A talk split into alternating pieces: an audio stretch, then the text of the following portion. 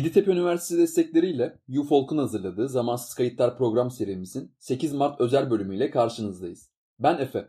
Ben Begüm. Ben Ecenur.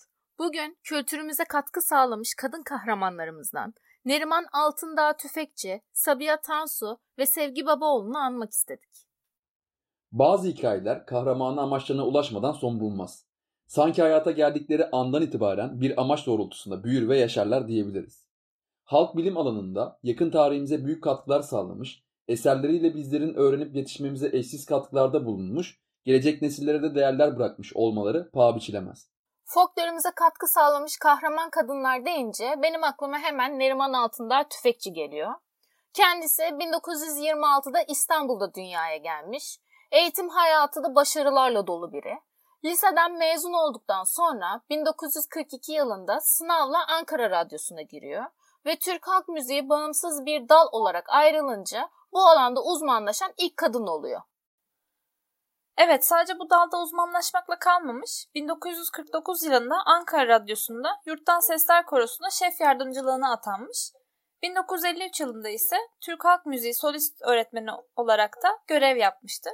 Sadece Yurttan Sesler Korosu'nda şef yardımcılığı yapmakla kalmamış, aynı zamanda 1957 yılında ilk Türk Halk Müziği Kadınlar Korosu'nu kurmuş ve yönetmiştir. Bu yönüyle de kadın sanatçılara yol gösterici bir önder olduğunu söyleyebiliriz bence. Evet, gerçekten kadın sanatçılarımız için hem bir ilham kaynağı hem de bir lider olmuş desek yanlış söylemiş olmayız. Ee, aynı zamanda Sayın Altındağ Tüfekçi, İstanbul Teknik Üniversitesi Türk Musikisi Devlet Konservatuvarı'nın kuruluş çalışmalarına katılmış ve 2009 yılına kadar konservatuvarda kurucu yönetim kurulu üyesi ve öğretim görevlisi olarak çalışmalarını aktif şekilde devam ettirmiştir. Bu yönüyle de sanatçımızın edindiği bilgileri ve vizyonunu yeni nesillere aktarmaktan eksik kalmamış bence. Kesinlikle haklısın Efe. Ankara'dan Devlet Konservatuarı'nın kuruluşu için dönüş yapması ve yıllarca bu öğretim yuvasında ders vermesi sayesinde belki de bizlerin isim olarak bahsettiğimiz birçok sanatçının oluşmasında ve kendini geliştirmesinde katkısı olmuştur. Sanat yaşamı boyunca bölgesel özellikleri olan yatkınlığı, repertuarındaki türkü ve özellikle uzun havaları, aslına ve yörelerinin uslubunu uygun bir şekilde yorumlaması, onun kendi döneminin halk müziği alanında en geniş repertuarına sahip sanatçısı konumuna getirmiş. Sayın Altındağ Tüfekçi ilk kadın solist, ilk kadın öğretmen, ilk kadın koro şefi olurken aynı zamanda alanda verilen ilk ve tek kadın artist öğretmen ünvanlarına da layık görülmüş biri. Ben de senin dediğine şöyle bir şey eklemek istiyorum Ecenur. Cumhuriyet dönemi ressamımız Bedri Rahmi Eyüpoğlu kendisiyle yapılan bir söyleşi sırasında Neriman'dan başka kimseyi dinlemem. Hele ki kışlalar doldu bugün çalacaksanız başkasından çalmayın yoksa dinlemem diyerek Neriman Hanım'a olan hayranlığını da dile getirmiştir. Şef, solist ve birçok konserin yanı sıra Japon Kültür Bakanlığı'nın özel davetlisi olarak Tokyo ve Ishikawa'da çeşitli konserler vermiş, ulusal ve uluslararası kongre ve sempozyumlarda Türk halk müziği çalışmalarıyla ilgili bildiriler de sunmuştur. Bu da onun ne kadar değerli bir sanatçı ve öğretmen olduğunu bize bir kez daha göstermektedir.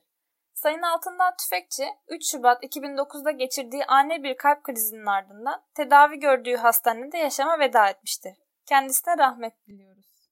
Diğer bir kahramanımız geleneksel halk giyim kuşamı üzerine yıllarca malzemeleri toparlayıp arşivlemesiyle birlikte koleksiyonlar oluşturan, yurt dışında birçok ülkede de bu koleksiyonlarını sergileyerek halk giysilerimizden yüzlerce örneğin tanıtılmasını sağlayan Sayın Sabiha Tansu. Evet Efe, bu büyük kahramanı ben de tanıyorum. Benim ilgimi çeken özelliği de halktan bir kişi olarak kendisinin Türk parasına resmi basılan ilk kişi ve hatta ilk kadın olması.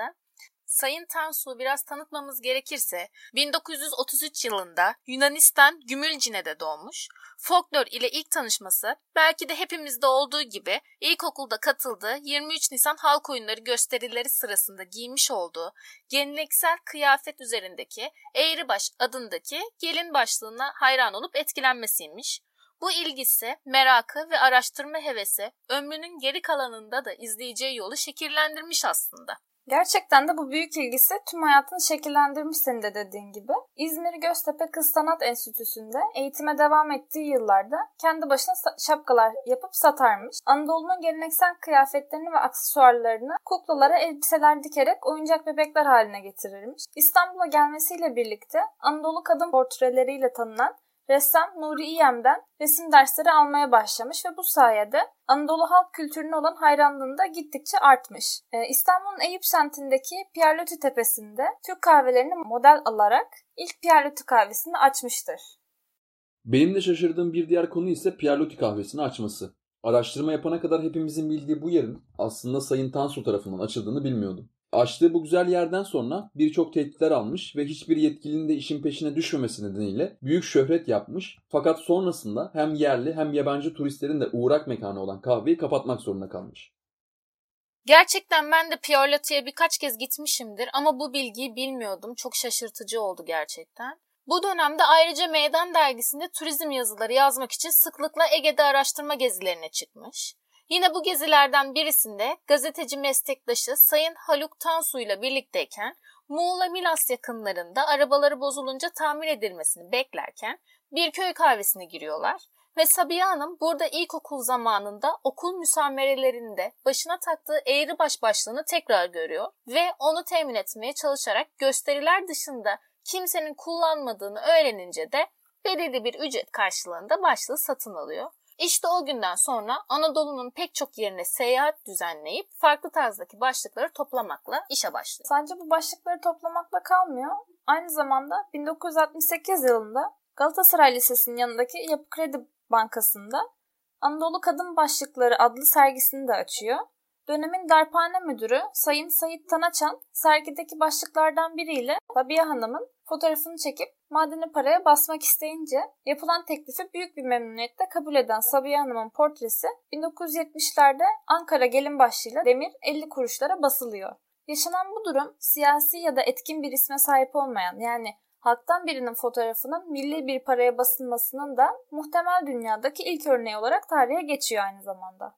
Gerçekten halktan birinin portresinin paraya basılmış olması beni çok şaşırttı.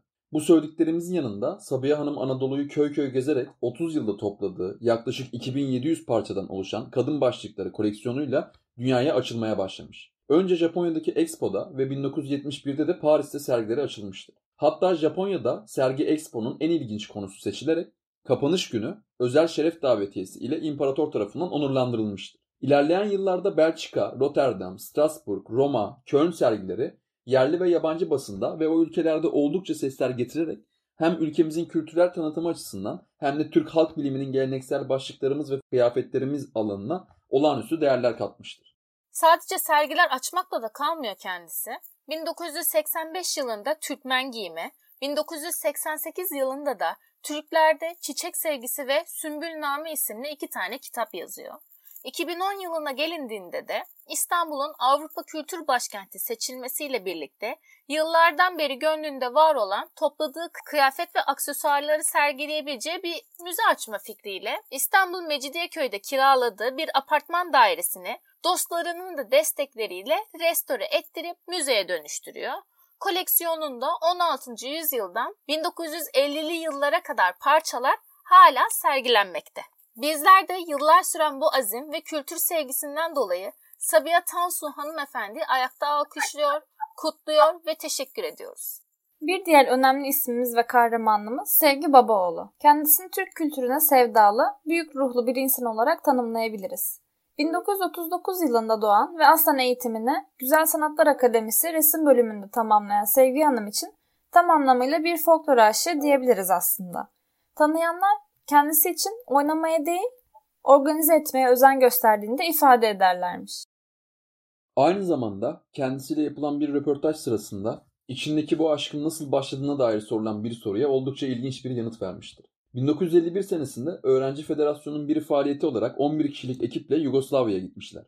Bu seyahatte yaşadıkları Sevgi Hanım'ın zaten sevdiği bu uğraşıya daha da ilgi duymasını sağlamış ve yurda döner dönmez üniversitedeki hocaların da desteklerini alarak halk oyunu bilen, saz çalan, türkü söyleyen ve çalışmak isteyen herkesi toparlamaya başlamış.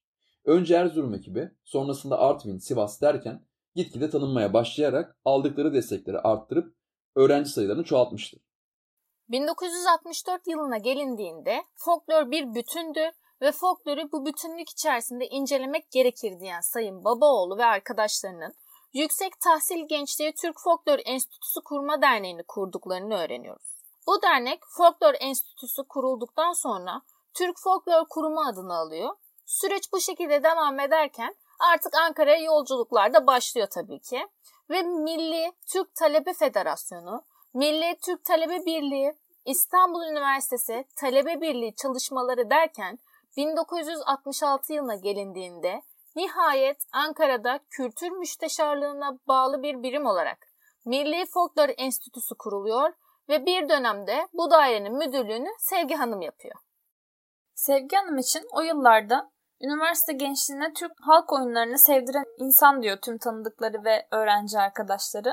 O ve arkadaşları yurdun her yöresinden gelen gençlere ekip kurdurup yöre kültürlerini İstanbul'a ve elbette ki üniversite ortamına taşımak için olağanüstü gayretler gösteriyorlar.